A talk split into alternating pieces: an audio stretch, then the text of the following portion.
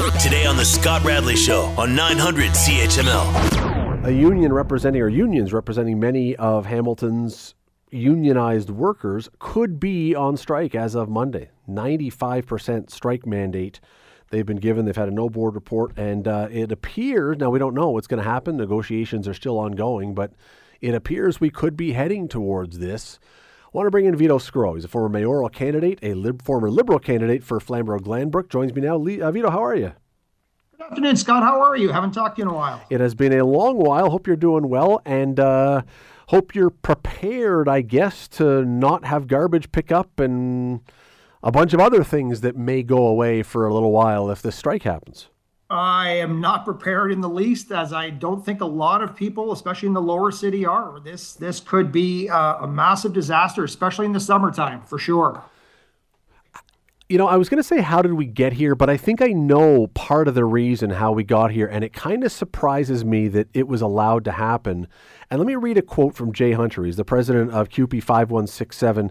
To add insult to injury, we've come to learn the city has increased wages for managers and non union staff at a much higher rate than what our members are asking for. Clearly, there's money available to pay staff. Vito, the city has a policy to avoid a brain drain that they will keep up with certain other municipalities. But when you gave two increases in a year to the non union people, some of it 15%, were you not almost guaranteeing you were going to have a showdown with the unions?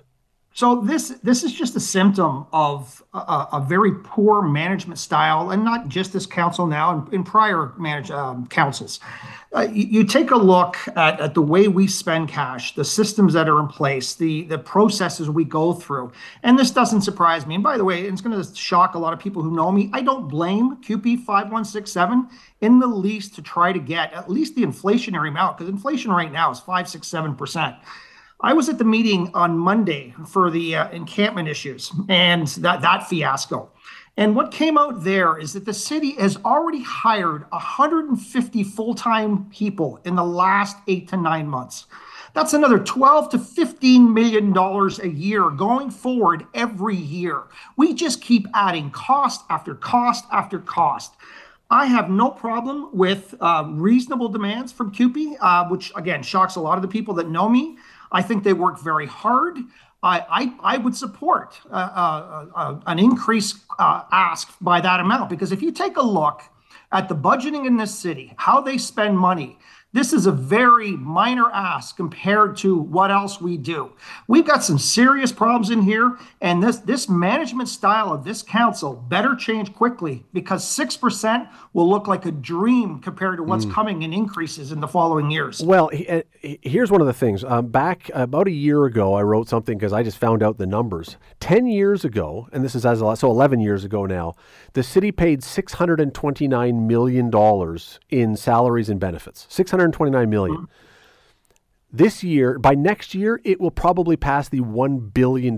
It has gone up by a third in just about a decade, and it is going up faster and faster every year because you're building increases on previous increases.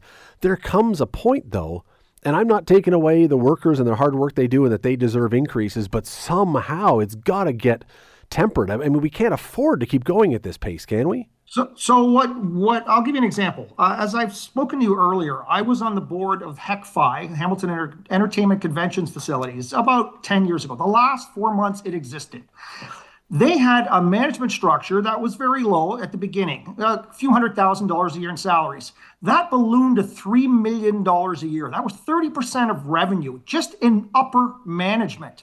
We have hired so top heavy to do what? I have no idea. I absolutely have no idea. And they just keep spending more and more and more and more. There's an opportunity. We're going to have a new city manager. And I hope it's from someone from the outside because if it's just the culture that's on the inside, we're going to have even more serious trouble. We need to do go through every department, and I mean every department, on a value for money audit, line by line and it's not just salaries. Salaries are a large part of it. There's no doubt about it. But the waste that occurs, I, I, took a look at the 2021 financial statements for the city of Hamilton, and, and those are the only ones I could find available online. Our, our, our reserves are dropping and our debt is going up. There's a crunch coming. Um, we've got some big, big costs to take care of. There's a study by uh, the GM Health Plan. It's a company, uh, it's a, a consulting firm that took a look at the infrastructure needs of the lower city there is a problem, especially along Barton Street to the main sewer line. It's going to take a billion dollars just to clean that area up. And this isn't some some nice thing. This is water and sewer, basic needs. We've got so many things coming ahead of us, and the frivolous, the frivolity that this city is spending money on is ridiculous.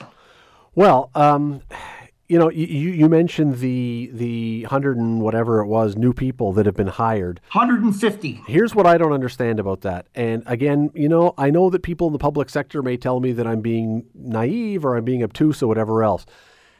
How come the private sector continues to be asked to do more and more with less and less? And I'm not suggesting they're doing everything every bit as well as they once did with less people, but it hasn't dropped off the cliff. And in the public sector, we insist that we have to keep hiring at a rapid pace just to keep up with what's going I, I don't understand how we can't expect those in the public sector also maybe to do a little bit more. It doesn't seem like it's a whole lot to ask for the salary, for the benefits, for the protection of your job. It doesn't seem unreasonable to me. It's it's management style. Again, it starts literally from the top what direction is given, what is expected. Is it is it uh, uh, is it told to the employees? This is where we need to go. I mean, uh, again, from the very very top on down. And I hope this new city manager comes in and says, I'm sorry, I've been given a mandate to run this efficiently as the best we can. And I hope he or she does do that. I, remember around the time of amalgamation, there was a gentleman named Doug Lychek, and he was appointed as the city manager. He was what we needed. Now, unfortunately, he angered many, many counselors at the time when he went into their little spe- uh, special pet projects and he cut them. And what did these counselors do? First of all, they found jobs for their friends in, in um, uh, organizations that were associated with the city, and then they went and fired him. And then they went and fired the next guy literally months after he was hired. We, we need more of a professional type. And, and I hate using the word business like because businesses and governments don't mix. Uh, you need to be efficient. There's no doubt about it. But this is strictly a management problem. This is not an employee problem, especially at the CUPE level. It's at the top. We got Vito. We got to go. But forgive my my skepticism. I don't mm-hmm. see any likelihood that we are going to get rid of anybody. I don't want people fired. I, I would be happy with just putting a, a hiring freeze on and saying as people leave, we're not going to replace them. Anything, but I don't see that happening. I don't see any evidence that this city has any interest in reducing in size by one person.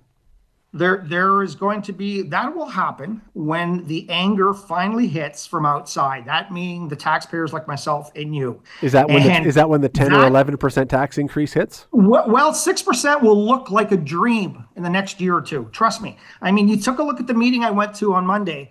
That's $4 million right there. That didn't include, this is for the encampments, that didn't include the extra police costs that are going to be needed, which nobody has any idea how they're going to enforce these things. It's, it's, and look, Hamilton's not alone with a, an encampment issue. It's, it's all over the country. But that's just an example of, of what's going to go wrong. And, and we've got to stop governing by ideology. It's not a left, it's not a right thing. We need to get back to how do we provide the most efficient services that this city is supposed to provide. That's the only way to run a city. That is Vito Sgro. Always appreciate having you on. Thanks for doing it. It's been a while, but we'll have you back for sure. Thanks for doing this. Thanks a lot. You're listening to the Scott Radley Show podcast on 900 CHML yesterday down well it was at the art gallery but it was about the Ticats uh, we had all the introduction about what is going to happen during the grey cup this fall late fall. Tomorrow down at tim hortons field uh, we're going to have a game that um, boy talk about important to try and smooth the path for the Ticats to get to that grey cup game. You cannot lose against the winless edmonton elks. Steve milton is with the hamilton spectator. Steve this um Edmonton makes me a little bit nervous these days. They've been close the last few games. They're winless, but boy, they are starting to make me a little nervous. Yeah, I think that's that that's a, a good description, Scott. And I remember going through this back in uh, when was that year? Two thousand and four, when the the Ticats were oh know, yeah bankrupt. Oh, yeah. They couldn't win any games and that. And it reverses once you get to a certain point. It reverses the pressure. I mean, of course, there's a pressure on on on Edmonton to to keep winning because it's just hopeless, you know, like the situation they're in. But the other team, you start noticing them. I, I noticed this all the time when when they got to whatever they were, 0 and 7 or something, or 0 and 8, the Ticats that year, that the other team was starting to feel pressure. Why? You don't want to be the ones. Absolutely. Right. And you I mean, don't want to be the ones. And Steve Edmonton, uh, okay, so they lost to Winnipeg last game, but they were up what twenty two nothing at one point. 22 nothing. Yeah. Yeah. They had a bad game against BC the week before. The week before that, again, they played close with Winnipeg, and the week Right. before that, they were not far off from Hamilton. They have been close. They could have, yeah, they could have beat Hamilton. You know, I think they came up just short there, or not just short, but there was a big play by actually, ironically, the guy, and I think it was his first pass. It was certainly his first uh, completion in the uh, CFL. Is the guy who'll be starting uh, tomorrow night for Hamilton, uh, uh, Powell, and you know, it's it's yeah, yeah, they they were close, but you know, sometimes this happens, and that's why if you're the other team, what you have to do is get on them right away to remind the Mhm. other team that this is why you're there, and you're looking for them to implode on themselves. But you know, Ticat's got a situation here too, where where uh, you know they're one and three, and it's an intelligent town. And this is where Edmonton plays, I think, a little better on the road. Um, and and I think the Ticats they're two and two on the road, right? Well, part of it is because in both places they're intelligent fans, and when they see something that looks like a uh, something that might trigger, um, uh, you know, a collapse or something like that that's happened all year, then they get apprehensive. Happened last game against Montreal, and and I was talking to a couple players today. I said, uh, "Sorry to say this to you, but you know, you, you guys have kind of taken away your own home field advantage because when when a team is." You know, like the the other team starting to march, and even though you're up 14 points at the time, you're wondering, is this could it could be it? And that you can feel that Gets all in through your the head. stadium. You can all through the stadium. So you have to remind the other team, uh, you know, you, you are this way, be, and and we're going to do it to you. And you know, you, you look at this game, and and both of these teams are, are near the bottom in a lot of situations. And as I point out in the spec, I don't know if it's up online to right now or not, but it will certainly soon. Um, the the uh, the difference between the two of them is, besides the Ticats have three more wins, and they're actually in a playoff spot at the moment, uh, is that uh, Ticats were called in many places to preseason to win it. Yeah. Nobody called Edmonton to win it. Well, and and here's the thing that makes this game so unusual. So you've got Edmonton coming in, as we say, who l- has looked more scary. If you're the Ticats, I do think you've got to be a little nervous about what you might be facing Yeah. because they're starting to look a little better. But you've also got this giant mystery of what the Ticats are going to look like. They had their bye week; they're coming off a bye. They got rid of their offensive coordinator. Scott Milanovich is now in for Tommy Condell. You got a mm-hmm. third string quarterback. There's all kinds of ingredients here that make this a complete mystery. Well, there are some of them are positive, actually. Um, you know, and, and mysterious. Yes, how how has uh, has uh, he had a chance? Has Scott had a chance to really absorb things? But don't forget, he was on staff, and he's been reviewing every every every piece of film, and we're talking about practice too, right? So he he had been on staff. both teams. I mean, there's a lot of parallels here. Um, both teams have uh, you know got new coordinators. Um, the other the Jarious Jackson is now the coordinator in Edmonton after they demoted Steve McAdoo, had a, who's had a great CFL career and worked for Milanovich with with uh, um, Orlondo Stein, Steinauer when they won the 2012 Grey Cup in in Toronto. So I mean that's that's of course the interlocking thing that is a, a small league, but both of them are starting their third string quarterbacks. Yep. Right. Tre Ford comes in now. He's he's a he's a running quarterback, and they give Ticats as every Ticat fan knows, especially if the if he's good at the RPO. And it's hard to say because he's only you know, I, I think started five games in his young career. It's great to see a Canadian get that that uh, that chance. Um, but he runs, and the other thing is they've got uh, um, you know they're uh, basically a, a Hall of uh, uh, Famer uh, receiver coming in uh, or, or coming coming back in. They got uh, um, and they got Steve Dunbar. So two tall guys and tall guys. Why I mention that, Scott, is that when you're being pressured, and the Ticats hope to pressure, they've got Dylan Wynn back for the first time in 11 months. Yep. So when you're pressuring, which you will always do against a young quarterback until he proves he can handle it, he's looking for the easy out right away. And tall guys make a big, big difference in in that situation. You know, so so they've This- got uh, Lewis back in there, so and that makes a big difference. So. This is the halfway mark. I mean, I know Labor Day Yep. is often considered the halfway mark. This is technically, Yeah. legally, the halfway Yep. mark of the Ticats Yep. season.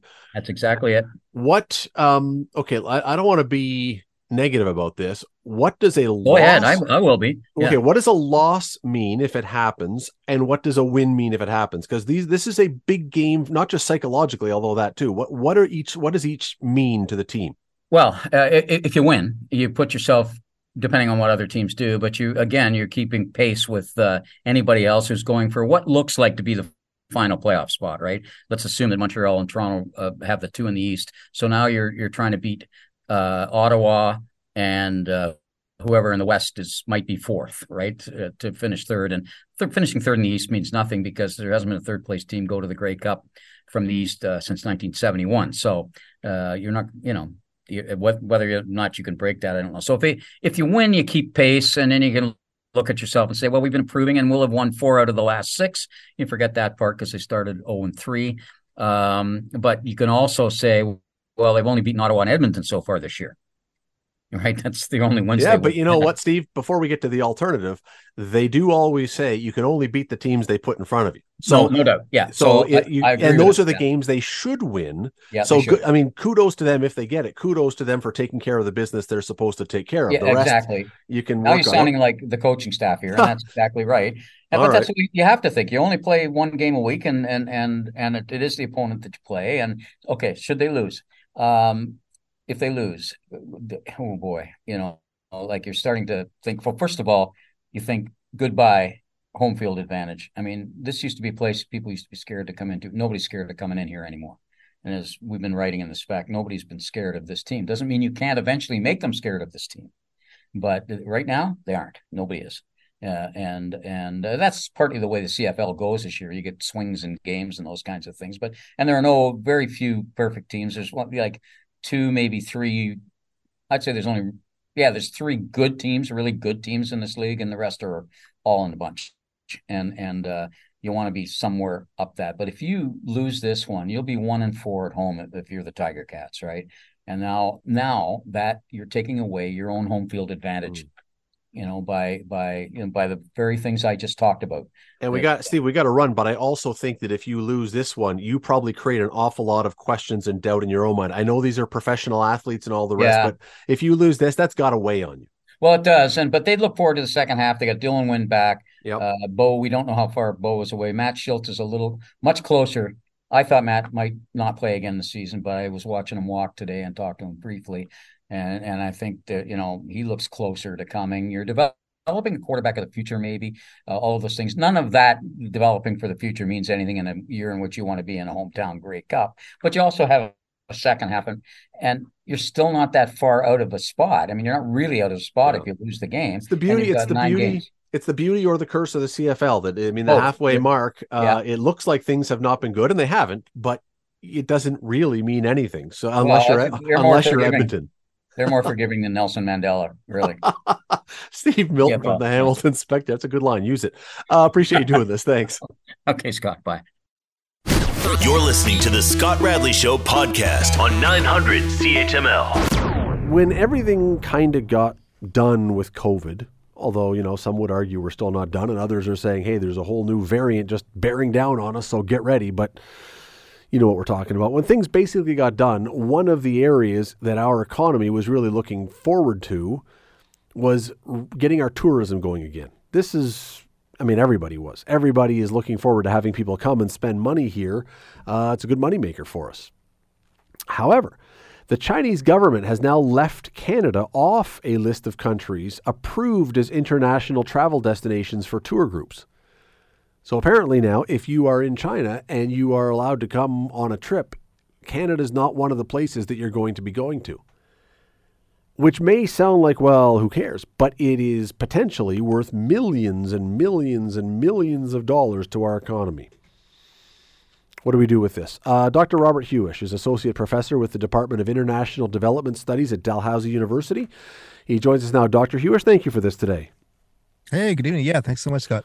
So, I, you know, I, when I read this story, when I heard about this at first, my initial reaction, and I don't know if this is too glib because it is millions of dollars, is, you know, if we're going to take a stand against China for some of the actions that we think we should take a stand against them for, we knew there was going to be pushback somewhere. Is this just the cost of doing business the way we want to do it?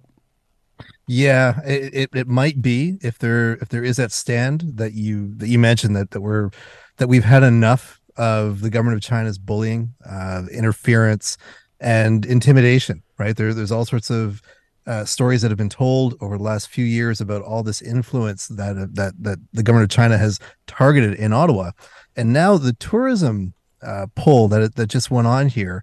Uh, when I first read this, uh, I thought, well, this is maybe one of the first times that the government of China. Uh, in this strategic battling with with Canada, uh, quit playing chess and started playing checkers. You know, like like this is Why not a that? wise move on their part to do, and and the, the the quick reason for that is just just look at the the international optics. You know, if you are uh, an affluent person in mainland China, you can still travel. You, by all means, come on over. Do you have family abroad? Travel as you like. Are you someone in the the rising middle class in China who would just like a vacation? Well, we're going to tell you where you can go and where you can't. And the reason that has come out of the China Chinese embassy in Ottawa, and may I quote this, is for not allowing their own citizens to travel abroad, is that lately is the quote the canadian side has re- has repeatedly hyped up the so-called chinese interference and rampant discriminatory anti-asian acts and words are rising significantly in canada. So i've never seen the embassy in ottawa uh, kind of be that direct to say we're not allowing our people to come over because we've been accused of, of foreign interference. So you know, you got a couple pieces in in the. So they're basically interfering that, that, make it look a bit shady. They're mm-hmm. basically interfering to show that there's not interference going on. Yeah, and and it's it's inward. Uh, it, it's it's basically sending a message to the world that China doesn't trust its own people to come to Canada, and that's not one that's going to do well internationally. And it's and it shows just sort of how whimsical this is, and there's some you know eye rolling that would go on with it, and it it's it's also part of what China has historically done to try to put interference in Canada is by targeting one of our economic sectors. Now, traditionally, it, agriculture was right in the middle of that, right? Here in Nova Scotia, uh, lobster sales, right? If there was a political dispute, well, suddenly customs isn't letting in lobster. Uh, canola was another right. target. Pork yep. was another one. Beef from Alberta, uh, and that's a game that's been played with China and Australia. Uh, New Zealand as well was was victim of that, and so th- the idea is that you put economic pressure on a particular sector of the economy, then that economy, those those workers, they get mad at the domestic government for not playing ball with China rather than actually blaming Beijing directly. So with the tourism sector, right, even though there's been so much put into infrastructure to accommodate mass bus tours, and I'm thinking like Banff and Whistler and Vancouver Island, and you you know Niagara Falls is another big one. Quebec City is another big one as well. These guided tours, uh, you know, there was some infrastructure invested in accommodation for these these groups. Well, there's other markets, and the tourism sector can be incredibly resilient and uh, just simply pivot on to to another market quite easily. So, like, like I said, this is this is the first time I've seen China play chess when or play play checkers when we're playing chess. I mean, it, it is when when you say that they've typically gone after economic areas like agriculture, whatever. I mean, I guess. I mean, I don't guess. This is another economic area. The China, I didn't realize this. China is, they say, our second largest tourist producing market. So, so it will have an impact. It's just they're just choosing a different way to hit us this time.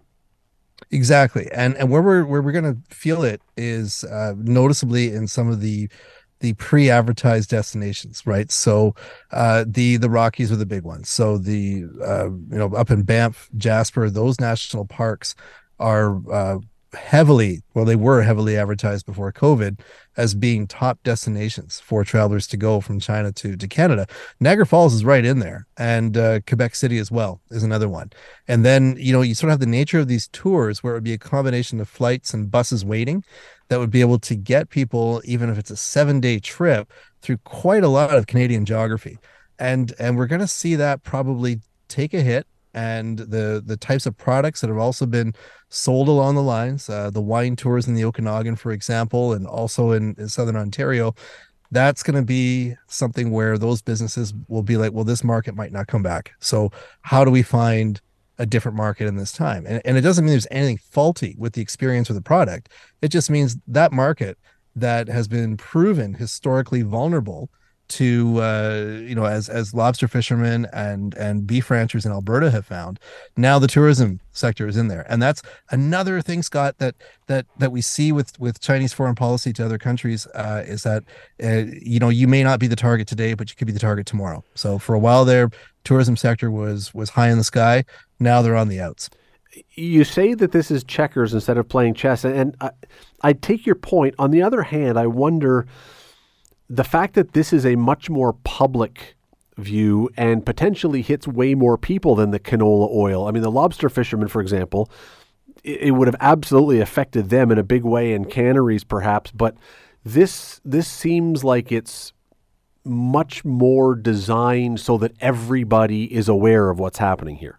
Am I wrong? Yeah, yeah. No, you are. You're right, and and that's the the overtness of the embassy to say that we don't want our own citizens, you know, going to to Canada uh, because of these these claims um, and and evidence of claims. I should also put in there uh, about foreign interference is is something that it's is making the statement that we're going to encourage uh, that Beijing's going to encourage uh, its own citizens to travel back to Australia, back to New Zealand, to parts of the South Pacific are now opening up to tourism as well, and you know, I, I don't think that on a global stage, other countries are going to be like, well, why wouldn't you go to Canada for a tour, right? Like the the whole place is teeming with Australians, right? We, we they're all over the place, right? There's there's all sorts of, of tourists from around the world who come here and realize it's not it's not a bad experience. Mm. But what this might have done at the same time as sort of making that aggressive statement towards Ottawa is also exposing just how controlling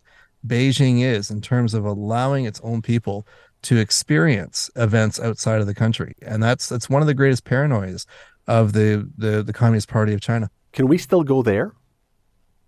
Uh, yes, you can still get there, uh, especially if it's for a uh, business or a political reason. Uh, that's that's the tourism. The, the, the tours have really backed off. I mean, you just even look at the do, do a quick scan of social media, you you won't see those tours that were being uh, broadcast even a few years ago about come to China on boat cruises and see the history of the culture. You can still go. Um, the the thing is that a lot of uh, I know academics right now and uh, other folks are a bit leery about accepting invitations to any sort of conferences that come up or any visiting opportunities at at universities in mainland China, and and that's that's huge because in the universities, uh, there was so much infrastructure put into building those relationships, and most of them are on ice right now. I mean, and I and I'm not sure that it would be a wise move to just reenact some of those uh, those relationships without a thorough a thorough security vetting. Mm. To be honest. Do you think this is going to work? I mean, ultimately, uh, you would think the whole idea here is well, let's make sure enough people feel it so the government is pressured and the government backs off.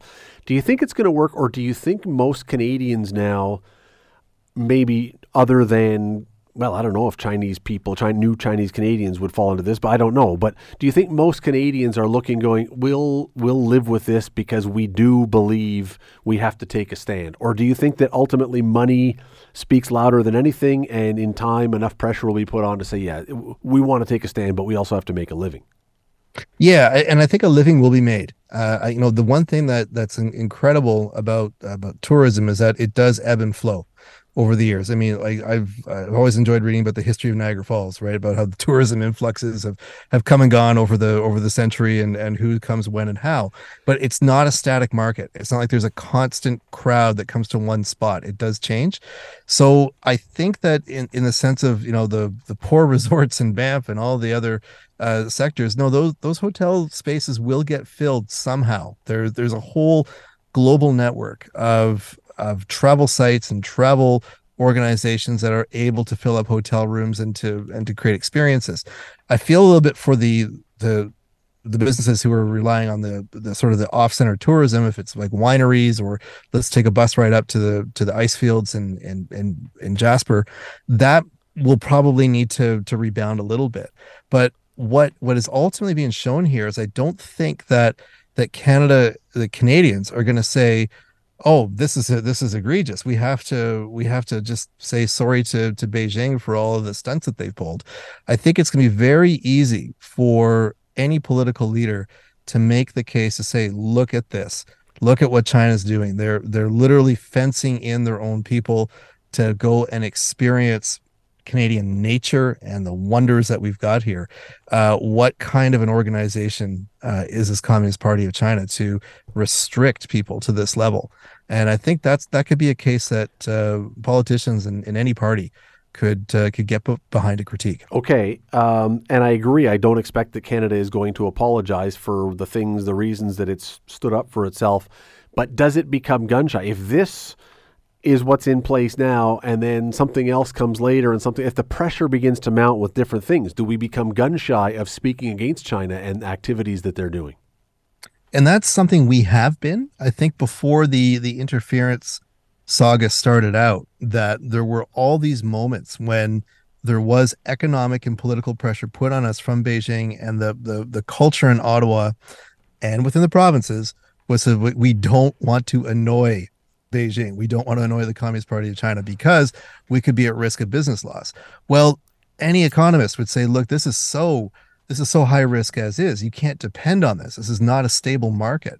Uh, if if uh, a bureaucrat can just make a pen stroke and suddenly shut down an industry or or or put a big dent in it, so I, I think that what what this is really going to articulate in the end is that we can't necessarily trust the the Communist Party of China to be a reliable trade partner if it's in tourism or in other sectors down the road. So as Canada is starting to get more innovative, say e-vehicles or other other tech sectors. I mean, see what's going on in Nova Scotia. There's some really cool uh, tech sector innovation coming up. It would be unwise to deal in business relationships with a government that can be that flippant and that restrictive. And that, you know, that ultimately, that that's sort of we get to the broadest part of this discussion, which is does Canada need to begin exploring a an economic future with much less China in it because yeah. of the risk that you know we say something we do something that that country doesn't like it just does something like this it's such an enormous market for our exports and for our imports can we do that even if we want to yeah, and, and and it's sometimes I I feel that that Ottawa sometimes need to be reminded of its own geography lesson that Canada is a Pacific nation. And there's lots of other areas in the Pacific where we've got opportunities for partnership. There's loads of opportunities in other uh, countries in, in, in Asia, South Korea doing fine, Japan doing fine, um, other rising economies uh, as well. Commitments to Taiwan, uh, great great opportunities there for for partnerships. And then the other part of the geography, right, is of course uh, the North Atlantic. Right, Europe is a very quick flight from uh, from Atlantic Canada, and there's all sorts of opportunities for investment and relationships to deepen there. And that only just you know the opportunities that come from that uh, even with the, the war in Ukraine right now, only show the greater opportunity that's needed. Right? We've we've Canada hasn't done as much as we could have in contributing resources to to what what uh, NATO and what the EU need to help support Ukraine. We could scale it up there. We could also find new opportunities in the Pacific as well. Even in terms of development assistance, China is very competitive right now of trying to get alliances with South Pacific island nations. And a lot of those nations say, we don't really want to deal with this character, but they're the only game in town that's offering us resources. And that's uh, that's another opportunity that I just see begging to be had by Ottawa. It's a really interesting story that uh, that here we are, and uh, that you know we're uh, we're never going to get into. Well, I trust we're never going to get into an actual war with China, but uh, economically, it's uh, it's a bit of a battle going back and forth about how who's going to say what and who's going to stand for what and what's going to be the cost. And certainly Canada looks like we're going to pay a little bit here in tourism. Uh, Dr. Robert Huish from uh, Dalhousie University, thank you so much for this. Thanks, Scott. Always a pleasure. The Scott Radley Show, weekday evenings from 6 to 8 on 900 CHML. The Scott Radley Show podcast is available on Apple Podcast, Google Podcast, and wherever you get your podcasts. I'm Scott Radley. Thanks again for listening, and do not forget to subscribe to this podcast. It is free. You will never miss an episode, and also be sure you rate us and review us. Whatever you think of us, we'll take it. Thanks for listening.